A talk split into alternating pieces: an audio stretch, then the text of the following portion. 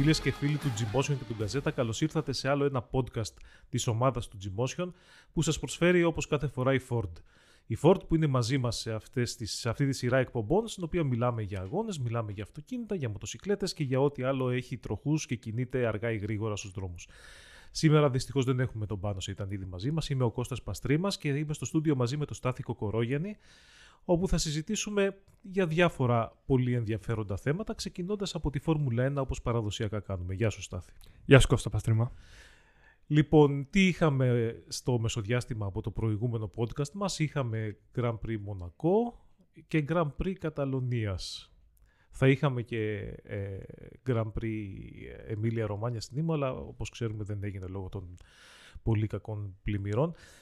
Ε, για ποιο να μιλήσουμε πρώτα. Έτσι, να το, να το περάσουμε λίγο σύντομα το Μονακό, γιατί έγινε, τελείωσε, κέρδισε. Ποιος κέρδισε άραγε; Αναρωτιέμαι κι εγώ ποιος ε, κέρδισε. Ε, έχει κανείς καμία ιδέα; Λοιπόν, ε, κέρδισε ο Max Verstappen φυσικά, όπως φαντάζομαι όλοι θα γνωρίζετε. Ε, εύκολα σχετικά, δεν απειλήθηκε ιδιαίτερα.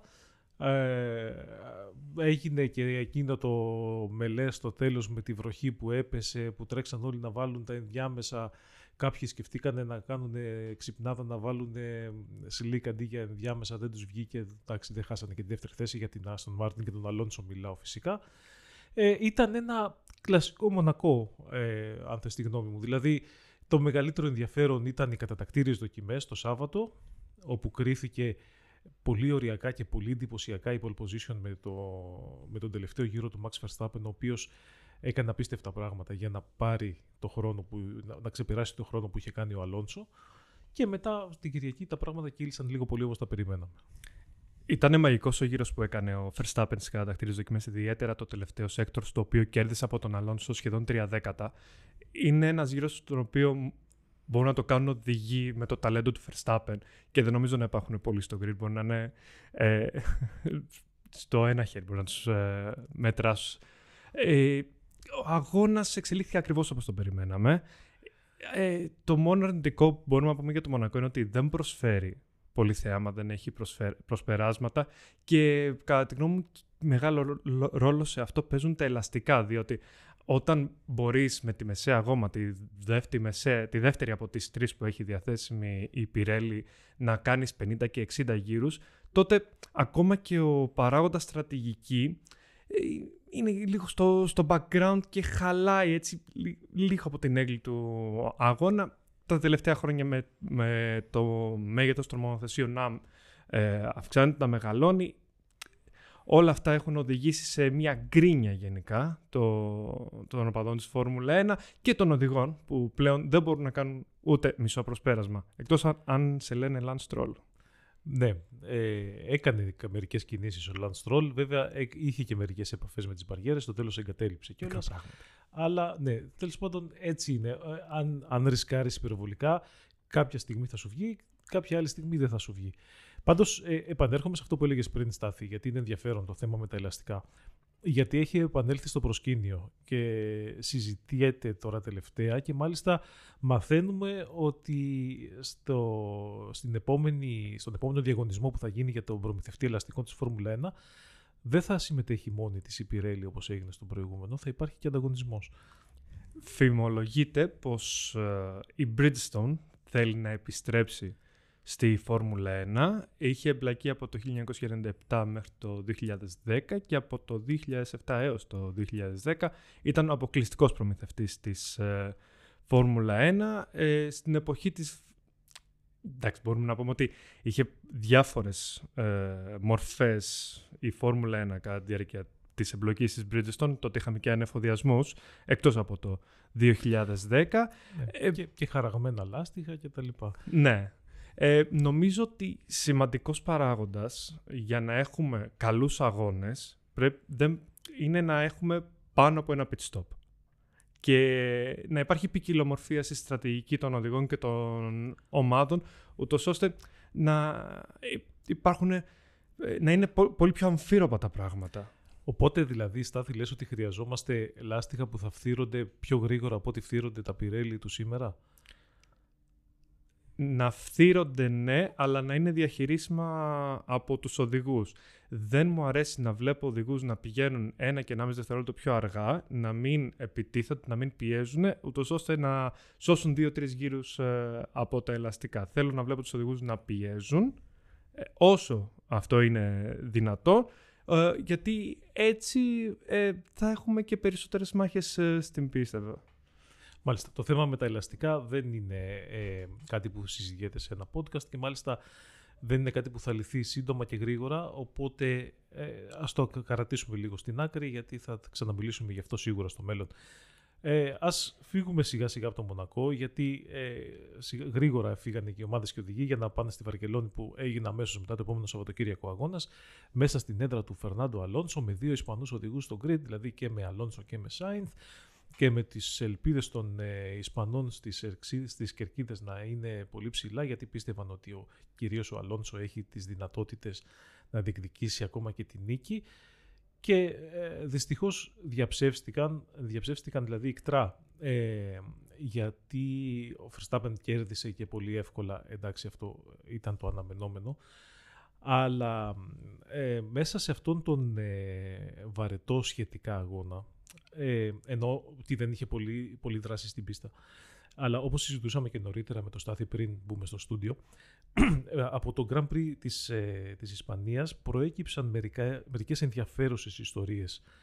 Ε, όπως μία από αυτές είναι η καθίζηση, αν μπορούμε να το πούμε έτσι, της Αστον Μάρτιν. Γιατί ε, δεν είναι μόνο η, η, η αποτυχία του Αλόνσο στις κατατακτήριες δοκιμές η οποία θα μπορούσε θεωρητικά να, ε, να αποδοθεί στη, στη ζημιά που είχε κάνει στο αυτοκίνητό του όταν στην πρώτη του γρήγορη προσπάθεια στο Q1 βγήκε στην αμοπαγίδα επειδή η πίστα ήταν ακόμα νοπή και τα λοιπά γιατί είχε βρέξει νωρίτερα.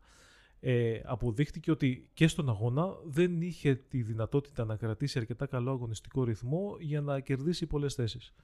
Ήταν η πρώτη φορά στο 2023 που είδαμε την Aston Martin να μην έχει ρυθμό να διεκδικήσει το βάθρο. Ήταν με διαφορά το τέταρτο πιο αργό μονοθέσιο και τερμάτισαν, Lance και Fernando Alonso ήταν μαζί στην πίστα στο τέλος, ένα ολόκληρο λεπτό πίσω από τον Verstappen, ο οποίος δεν νομίζω να πίεζε και υπερβολικά κατά τη διάρκεια των 66 ε, γύρων ε, στην Καταλωνία. Είχαμε όμως μία, να το πούμε έκπληξη, να το πούμε ε, επιστροφή στην φόρμα για τις, στις καλές εμφανίσεις για τη Mercedes. Ήταν μια προαναγγελθήσα έκπληξη, θέλεις να το πω έτσι κατά κάποιο τρόπο. Δηλαδή, περιμέναμε να δούμε αν οι αναβαθμίσεις ε, στο μονοθέσιο της Mercedes θα δουλέψουν. Τις έφεραν πρώτη φορά στο Μονακό. Δεν ήταν το σωστό μέρος για να φανεί η πραγματική δυνατότητα, η πραγματική δυναμική τους. Ε, αλλά στην, ε, στη Βαρκελόνη, στο Σιρκούιντε Καταλούνια, που είναι πώς να το πω, είναι κλασική πίστα Φόρμουλα 1, είναι, είναι αν θες να, βάλεις, να φτιάξεις έτσι μια τυπική πίστα Φόρμουλα 1, αυτή θα βάλεις. Ε, φάνηκε ότι η δουλειά που γίνεται πολύ καιρό τώρα ε, στο, στο εργοστάσιο της Mercedes αρχίζει να αποδίδει. Ετοίμαζαν αυτό το πακέτο αναβαθμίσεων μπορεί και από τον Φεβρουάριο, πριν καν παρουσιάσουν την W14.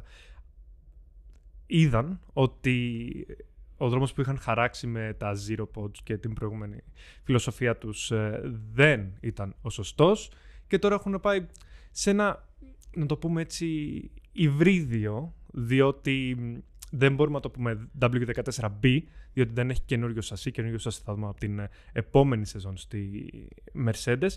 Είναι μία αρχή ούτως ώστε η γερμανική ομάδα να επιστρέψει εκεί που ήταν τα προηγούμενα χρόνια, γιατί μην ξεχνάμε ότι έχει κατακτήσει και 8, 8 συνεχόμενα πρωταθλήματα ε, κατασκευαστών και έκανε 7 στα 8 στους ε, οδηγούς. Έχουν το προσωπικό, έχουν τις εγκαταστάσεις, έχουν τους πόρους, έχουν και τους οδηγούς που οι οποίοι αναμένουμε να παραμείνουν και τα επόμενα χρόνια, ούτως ώστε να σταματήσουν αυτή την κυριαρχία της ε, Red Bull Racing και του Max Verstappen.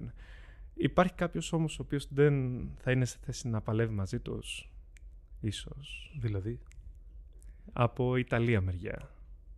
Για τη Ferrari θες να πεις καλά. Εν... Προφανώς αυτή ήταν μία ακόμα από τις ενδιαφέρουσες ιστορίες που προκύπτουν από τον αγώνα της Βαρκελόνης, γιατί πού ήταν η Ferrari; Πού ήταν; Ε, ήταν πουθενά. Ε, βασικά, καταρχάς, τα, τα, τα μυστήρια εισαγωγικά άρχισαν από το Σάββατο, που ο Λεκλέρ για κάποιον λόγο ανεξήγητο για μας σίγουρα, αλλά από ό,τι φαίνεται ακόμη και για τους ίδιους, δεν μπορούσε να οδηγήσει γρήγορα το μονοθέσιο και πήρε τη 19η θέση όχι γιατί χτύπησε κάπου, όχι γιατί είχε έξοδο, όχι γιατί κάποιος τον μπλόκαρε, απλώς δεν μπορούσε να πάει πιο γρήγορα από αυτό. Είχε πολλές αναβαθμίσεις η Ferrari στην, ε, στην Ισπανία. Δεν είχε, είδαμε τα καινούργια side pods, είδαμε το καινούργιο δάπεδο, αλλαγή φιλοσοφίας και στη Ferrari. Αν δούμε το μονοθέσιο από, από πίσω, ε, πραγματικά μοιάζει πάρα πολύ με τις, ε, με τις Williams. Δεν ξέρω αν έχεις δει ένα συγκριτικό είναι, αλλά σε ταχύτητα δεν μοιάζουν καθόλου φυσικά. Ε, Καλά, στη, στη Βαρκελόνη μοιάζανε λίγο. Εντάξει, ο Λεκλέρ ανάμεσα στους Σάρτζον και Άλμπον ήταν.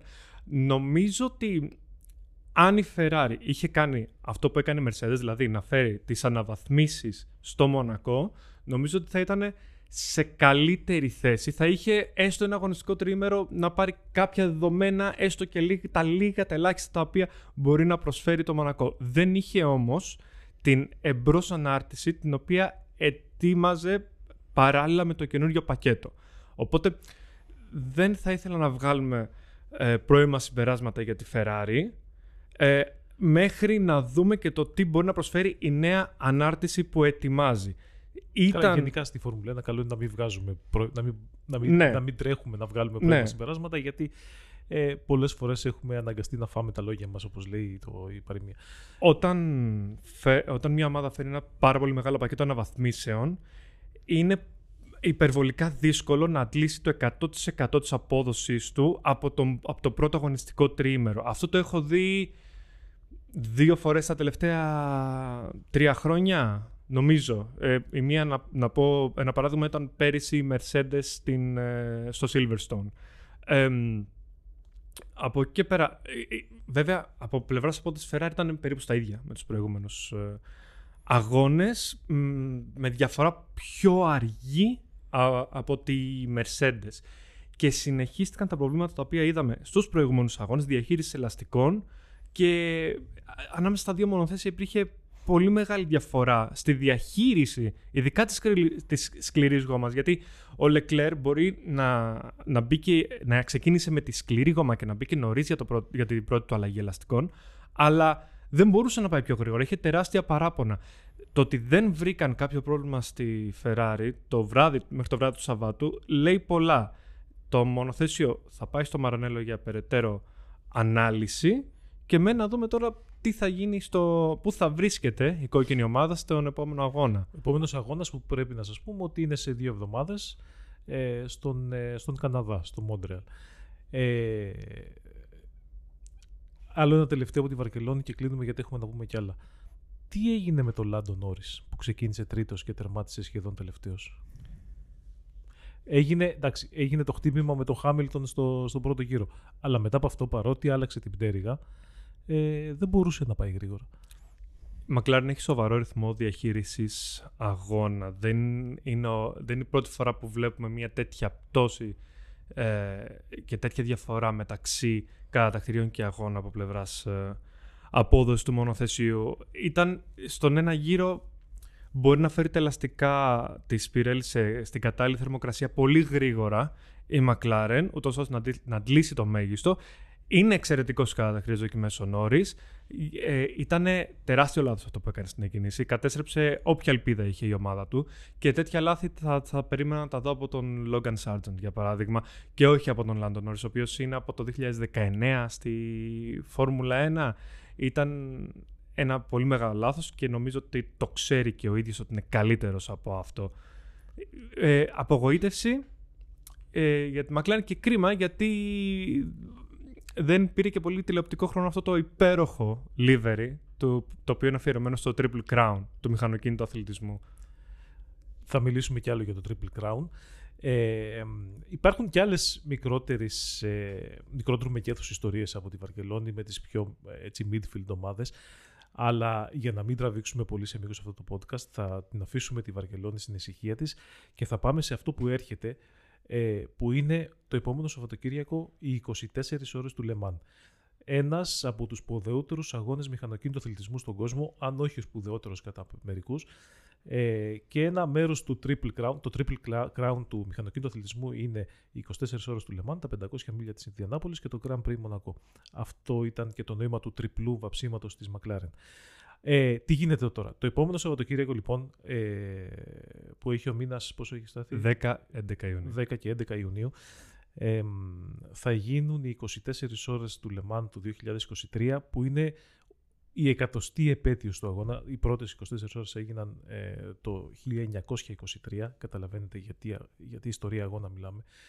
Ε, και δεν είναι μόνο αυτό. Είναι ένας αγώνας πάρα πολύ σημαντικός γιατί θα δούμε για πρώτη φορά πολλούς νέους και σημαντικούς κατασκευαστές να τρέχουν σε αυτόν. Ε, μέχρι τώρα στην κορυφαία κατηγορία που λεγόταν LMP1, τώρα λέγεται Hypercar, ε, ξέραμε ότι υπήρχε η Toyota και κάτι άλλο που ο περισσότερος κόσμος δεν τους γνώριζε, αλλά ε, τώρα πια υπάρχει η Ferrari, υπάρχουν πες τα συστάτα να μην τα λέω. Λοιπόν, εκτός από την Toyota, φέτος έχουμε την ε, Porsche, την Peugeot, την Cadillac, την Glickenhaus Racing, την ε, Vanwall, ε, έχω ξεχάσει κάποιον την Porsche, την είπα. Και, και τη Ferrari. Που και δεν, εννοείται η Ferrari που κάνει την επιστροφή της μετά από 50 χρόνια στην κορυφαία κατηγορία των ε, αγώνων αντοχής sports car και των 24 ωρών του Λεμάν. Θα είναι ένας, είναι ένας αγώνας ύψης της σημασίας. Ανακοινώθηκε και ότι την εκκίνηση θα τη δώσει ο LeBron James. Θα κυματίσει την ε, γαλλική σημαία κατά την εκκίνηση. Θα το διαβάσετε αυτό στο, στο Gmotion. Ε, ο αγώνας των 24 ωρών του Λεμάν είναι ένας αγώνας 24 ωρών όπως το ακούτε. Δεν είναι ότι βγαίνουν στην πίστα και κάνουν βόλτες μέχρι να περάσει η μέρα. Ε, κινούνται σε κάθε ένα γύρο σε όλη τη διάρκεια των 24 ωρών στο όριο. Είναι σαν να βλέπετε έναν αγώνα Φόρμουλα 1 που να κρατάει αντί για μια μισή ώρα 24 ώρες. Ε, είναι ένα τρομερό θέαμα και αν έχετε την ευκαιρία να το παρακολουθήσετε και από κοντά φυσικά αλλά και από την τηλεόραση ε, νομίζω ότι την κάλυψη στην Ελλάδα την κάνει το Eurosport ε, δεν, δεν πρέπει να το χάσετε κατά τη γνώμη μας γιατί ε, έχει, έχει ε, πάρα πολλά στοιχεία αγωνιστικά τα οποία είναι πάρα πολύ ενδιαφέροντα και πάρα πολύ συναρπαστικά.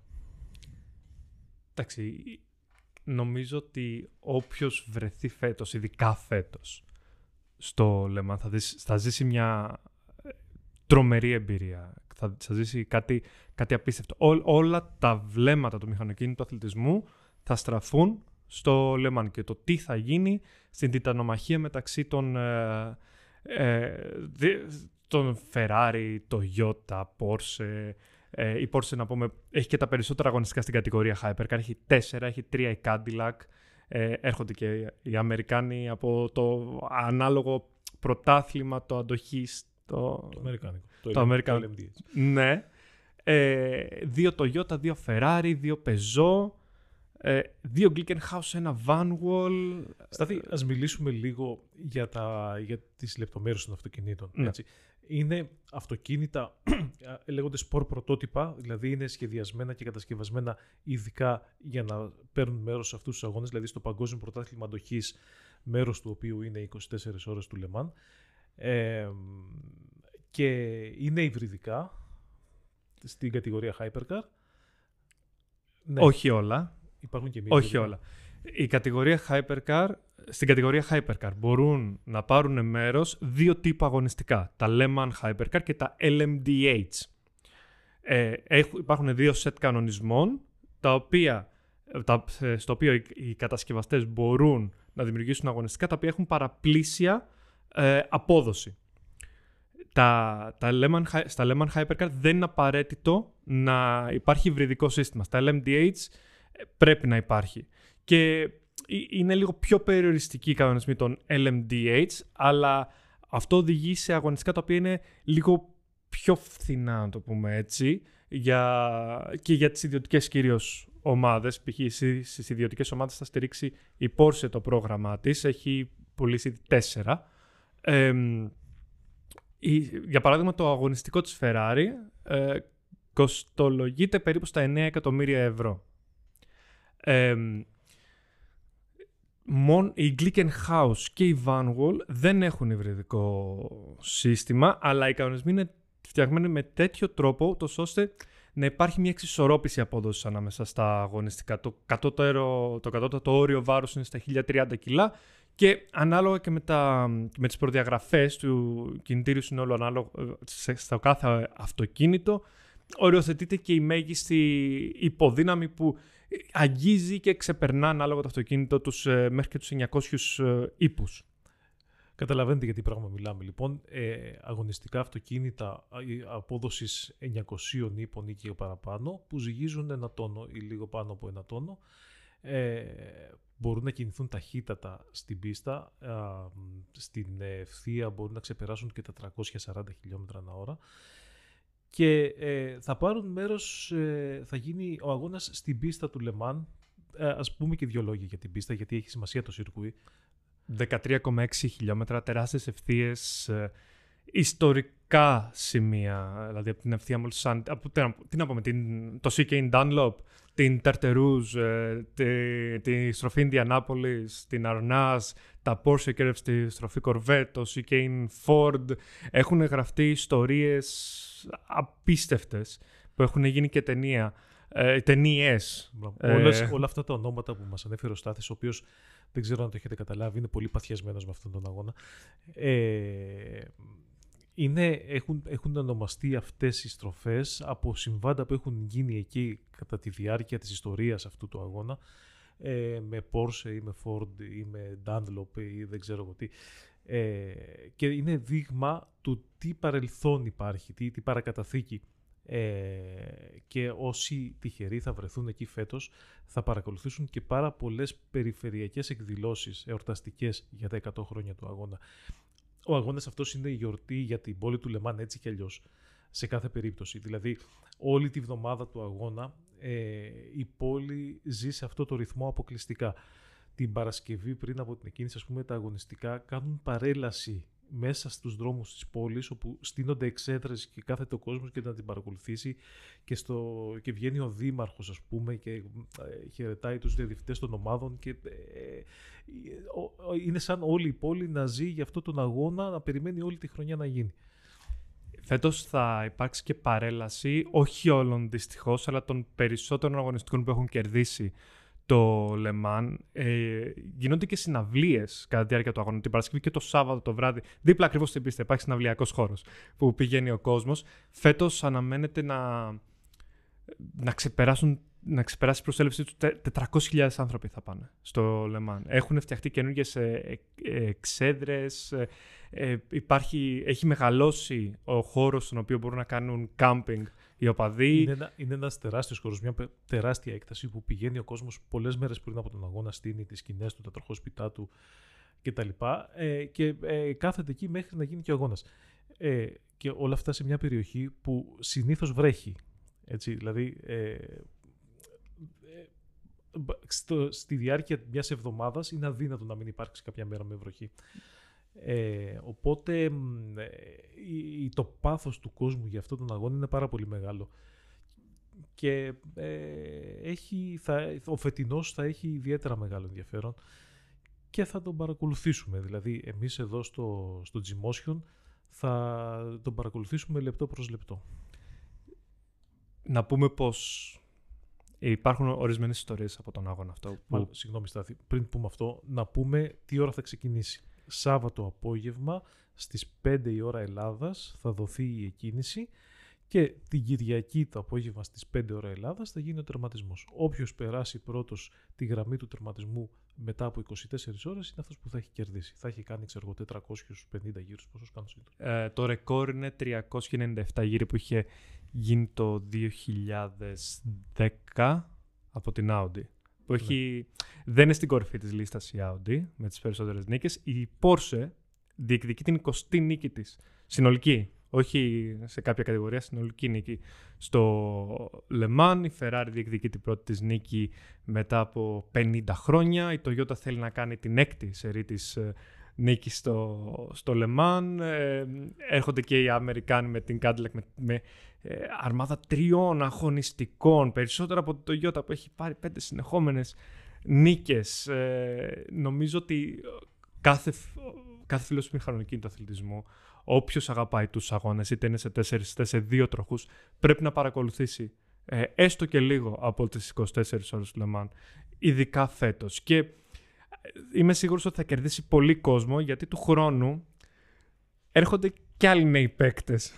ναι, δηλαδή του χρόνου θα μπει η Lamborghini, θα μπει η BMW, η Alpine. Η Alpine, η οποία Alpine θα παρουσιάσει το πρωτότυπό της ε, σε αυτούς, γαλλική εταιρεία, γαλλικός αγώνας, καταλαβαίνετε. Σε αυτές τις 24 ώρες θα, θα παρουσιάσει το, το αυτοκίνητο με το οποίο σχεδιάζει να πάρει μέρος στο πρωτάθλημα της επόμενης χρονιάς, το 2024. Και η Ζώτα Φρασκίνη, μια μικρή ιταλική ομάδα, οπότε θα έχουμε τέσσερις νέους παίκτες στο, στο παιχνίδι από το 2024. Αναμένεται το grid ε, να είναι, ειδικά για το Λεμάν, να είναι μεγαλύτερο από αυτό της Φόρμουλα. Είναι γεμάτο κατασκευαστές. Ε, θα είναι, αν περιμένετε πολύ δράση φέτος, του χρόνου θα είναι ε, ακόμα καλύτερα. Ας, ας του χρόνου, τώρα να δούμε τι θα γίνει φέτος. Ε, αν λοιπόν δείτε, έχετε την ευκαιρία να παρακολουθήσετε αγώνα, εμείς σας προτρέπουμε να το κάνετε. Ε, και τα ημερήσια πλάνα είναι πολύ εντυπωσιακά και τα νυχτερινά πλάνα είναι ακόμα πιο εντυπωσιακά, κόβουν την ανάσα. Ε, μην ξεχνάτε ότι αυτοκίνητα τεσσάρων διαφορετικών κατηγοριών τρέχουν στην πίστα ταυτόχρονα, που σημαίνει ότι κάποιοι πολύ γρήγοροι με κάποιους πολύ αργούς ε, δεν είναι αργοί, ενώ είναι οι δυνατότητες των αυτοκινήτων τους πολύ χαμηλότερες. Συναντιούνται στην πίστα συνεχώς και πρέπει όλοι να έχουν το νου τους παντού. Δεν είναι ότι κάποιος φεύγει μπροστά, όπως ε, σίγουρα θα παρακολουθείτε στη Φόρμουλα 1 και μπορεί να μην ξανασυναντήσει αυτοκίνητο μέχρι να τερματίσει. Ε, ένα μέρος του να τρέχεις στο Λεμάν είναι ότι συνεχώς έχεις αυτοκίνητα μπροστά σου να περάσεις και πιθανότατα ε, συνεχώς ε, υπάρχουν αυτοκίνητα πίσω σου που έρχονται να σε περάσουν. Ε, και πρέπει εσύ να οδηγείς το όριο ε, σε όλο σου το stint. Το stint δηλαδή, ε, ξεχάσαμε να πούμε, συγγνώμη, ε, διακόπτω τη σκέψη μου, γιατί δεν είπαμε ότι κάθε αυτοκίνητο αγωνιστικό έχει τρεις οδηγούς οι οποίοι εναλλάσσονται με βάση κάποιους συγκεκριμένους κανονισμούς. Δηλαδή, δεν επιτρέπεται ένας οδηγός να οδηγήσει πάνω από ε, μία μισή ή δύο ώρες συνεχόμενα, δεν θυμάμαι. Είναι, υπάρχουν ορισμένοι κανονισμοί ανάλογα και με, το, ε, και με τη θερμοκρασία αέρα. Δεν μπορείς να κάνεις πάνω από ε, δύο ώρες αν η θερμοκρασία αέρα είναι πάνω από τους. Ε, 32 βαθμούς Κελσίου, 30-32 αν δεν κάνω λάθος. Ε, δεν πρέπει ένας οδηγός να κάνει πάνω από 12 ή 13 ώρες ναι. τον ε, αγώνα και υπάρχει και το, το minimum που είναι 6, 6 ώρες, αν δεν κάνω λάθος. Ναι. Είναι, δηλαδή κάθε οδηγός πρέπει να κάνει τουλάχιστον 6 ώρες κατά τη διάρκεια του 24 ώρου και όχι περισσότερες από 12 ώρες. Ε, όλο αυτό βέβαια μοιρασμένο μέσα σε, σε stint όπως τα λέμε, τα οποία συνήθως, συνήθως είναι διάρκειας μίας ή μία μισής ώρας, ανάλογα τώρα με τη, με, το, με τη στρατηγική των ομάδων. Υπάρχουν και περιπτώσεις που κάνουν και διπλά stint, ε, δηλαδή που ένας οδηγός κάνει διπλή, διπλή, διπλοβάρδια, σαν να λέμε. Ε, Τέλος πάντων, αυτά όλα είναι θέματα τα οποία έγκυται στο, στο σχεδιασμό των ομάδων. Ε, εμείς απλώς ξέρουμε ότι το φαβορή για φέτος είναι η ε, Toyota όπως κάθε χρόνο. Και η Ferrari, η οποία έχει ξεκινήσει πάρα πολύ δυναμικά. Να, να τονίσουμε σε αυτό το σημείο ότι η Toyota έχει μια εμπειρία 11 χρόνων στο WEC και οι περισσότεροι αντίπαλοι της, πλην της ε, Glickenhaus, είναι να το πούμε πρωτάριδες, ξεκινάνε τώρα ουσιαστικά τα πρώτα τους βήματα και η βελτίωση η οποία είχαν σε, σε οργάνωση, σε ρυθμό, σε δυναμική από τον πρώτο αγώνα που έγινε στο Sebring τον Μάρτιο είναι τεράστια. Να πούμε στην, στην επίσημη μέρα δοκιμών που πραγματοποιήθηκε πριν από λίγες ημέρες στην πίστα, η διαφορά του ταχύτερου με το πιο αργού ε, αγωνιστικού στην κατηγορία Hypercar ήταν 2,2 δευτερόλεπτα σε πίστα 13,6 χιλιόμετρων ε, και εν μέσω κίνησης. Οπότε κάποιοι μπορεί να μην είχαν καθαρούς γύρους. Και όταν σε 13,6 χιλιόμετρα διαφορά είναι 2,2 ε, δευτερόλεπτα, αναμένουμε ακόμη μεγαλύτερο ανταγωνισμό την εβδομάδα του αγώνα και την, την ημέρα του αγώνα. Λοιπόν, ανακεφαλαιώνοντας. Ε, Σάββατο 10 Ιανουαρίου. Ε, Ιουνίου. Τι Ιανουαρίου; Ε, Σάββατο 10 Ιουνίου. Ε, ε, 5 η ώρα το απόγευμα η εκκίνηση. Παίρνουν μέρος ε, αυτοκίνητα που ανήκουν σε ποιες κατηγορίες. Α Λοιπόν. πούμε και τις κατηγορίες. Είναι και, και η κορυφαία είναι η Hypercar. Κα- Κορυφαία είναι η Hypercar. Η δεύτερη είναι η LMP2. Είναι πρωτότυπα αγωνιστικά τα οποία είναι χαμηλότερη δυναμική από τα Hypercar. Και έχουμε και τα, τα GTE αυτοκίνητα, τα οποία είναι Porsche 911, Ferrari 488, Aston, έχουμε Aston Martin και έχουμε φέτος και ένα αγωνιστικό NASCAR. Το οποίο έχει πάρει ειδική πρόσκληση να συμμετέχει Ναι. στον αγώνα. Έχει βέβαια τις απαραίτητες τροποποιήσεις για να, ε, να, να, να είναι σύμφωνο με τους κανονισμούς ε, του πρωταθλήματος για να μπορεί να πάρει μέρος. Ε, Με line-up φωτιά. Έτσι, line-up φωτιά. Jenson Button, πρωταθλητής Φόρμουλα 1. Jimmy Johnson, 7 φορές πρωταθλητής NASCAR. Και Mike Rockefeller, νικητής ε, στο Le Mans. Δε- Δεν γίνεται καλύτερα από αυτό. Ε, το πρόγραμμα το έχει αναλάβει η Hendrick Motorsports, κορυφαία αμερικανική ομάδα στο, στο NASCAR. Και από την test day είδαμε ότι είναι γρήγορο. λοιπόν, Είναι γρήγορο. θυμάσαι τα ονόματα των οδηγών της Toyota και της Ferrari που από ό,τι φαίνεται και κάπου εκεί θα παιχτεί η νίκη; Λοιπόν, στο νούμερο 7 αγωνιστικό της Toyota έχουμε τους ε, Καμούικο Μπαγιάση.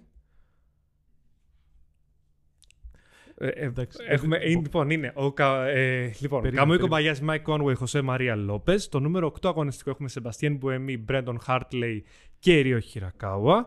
Στο νούμερο 50 της Ferrari είναι Αντώνιο Φουόκο, ε, ο Νίκλας Νίλσεν και ο τον τελευταίο δεν τον θυμάμαι. Στο νούμερο 51 είναι ο Αντώνιο Τζοβινάτσι, γνωστός από το, τη Φόρμουλα 1, James Καλάντο και Αλεσάνδερ Πιεργουίντι. Ο, α, ο τελευταίος που ξέχασα από το νούμερο 50 είναι ο Αντώνιο Φουόκο. Τον είπες στο Τον νίκα από το Φουόκο. Δεν πειράζει. Ποιος κέρδισε πέρυσι, πες μας και θα κλείσουμε με αυτό. Πέρυσι κέρ- κέρδισε η Toyota. Ναι. Ποιο από τα δύο της Toyota; Το νούμερο 8. Που οδηγούσαν; Η, η Μπρέντον Χάρτλι, ε, Ρίο Χιρακάουα και Σεμπαστίν Μπουένου. Οι ίδιοι που οδηγούν και φέτος. Ναι. Μάλιστα. Ε, αυτά λοιπόν ε, για εμάς εδώ στο Gmotion ε, οι 24 ώρες του Λεμάν είναι σημαντικό πράγμα, είναι σημαντικό γεγονός και θα το, θα το καλύψουμε όσο καλύτερα μπορούμε μέσα από τις σελίδες μας θα μπορείτε να μάθετε τα πάντα για την εξέλιξή τους. Με αυτά και με αυτά θα ε, ολοκληρώσουμε αυτό το podcast τη σειρά των podcast του Gmotion που μας χορηγεί η αγαπημένη μας Ford.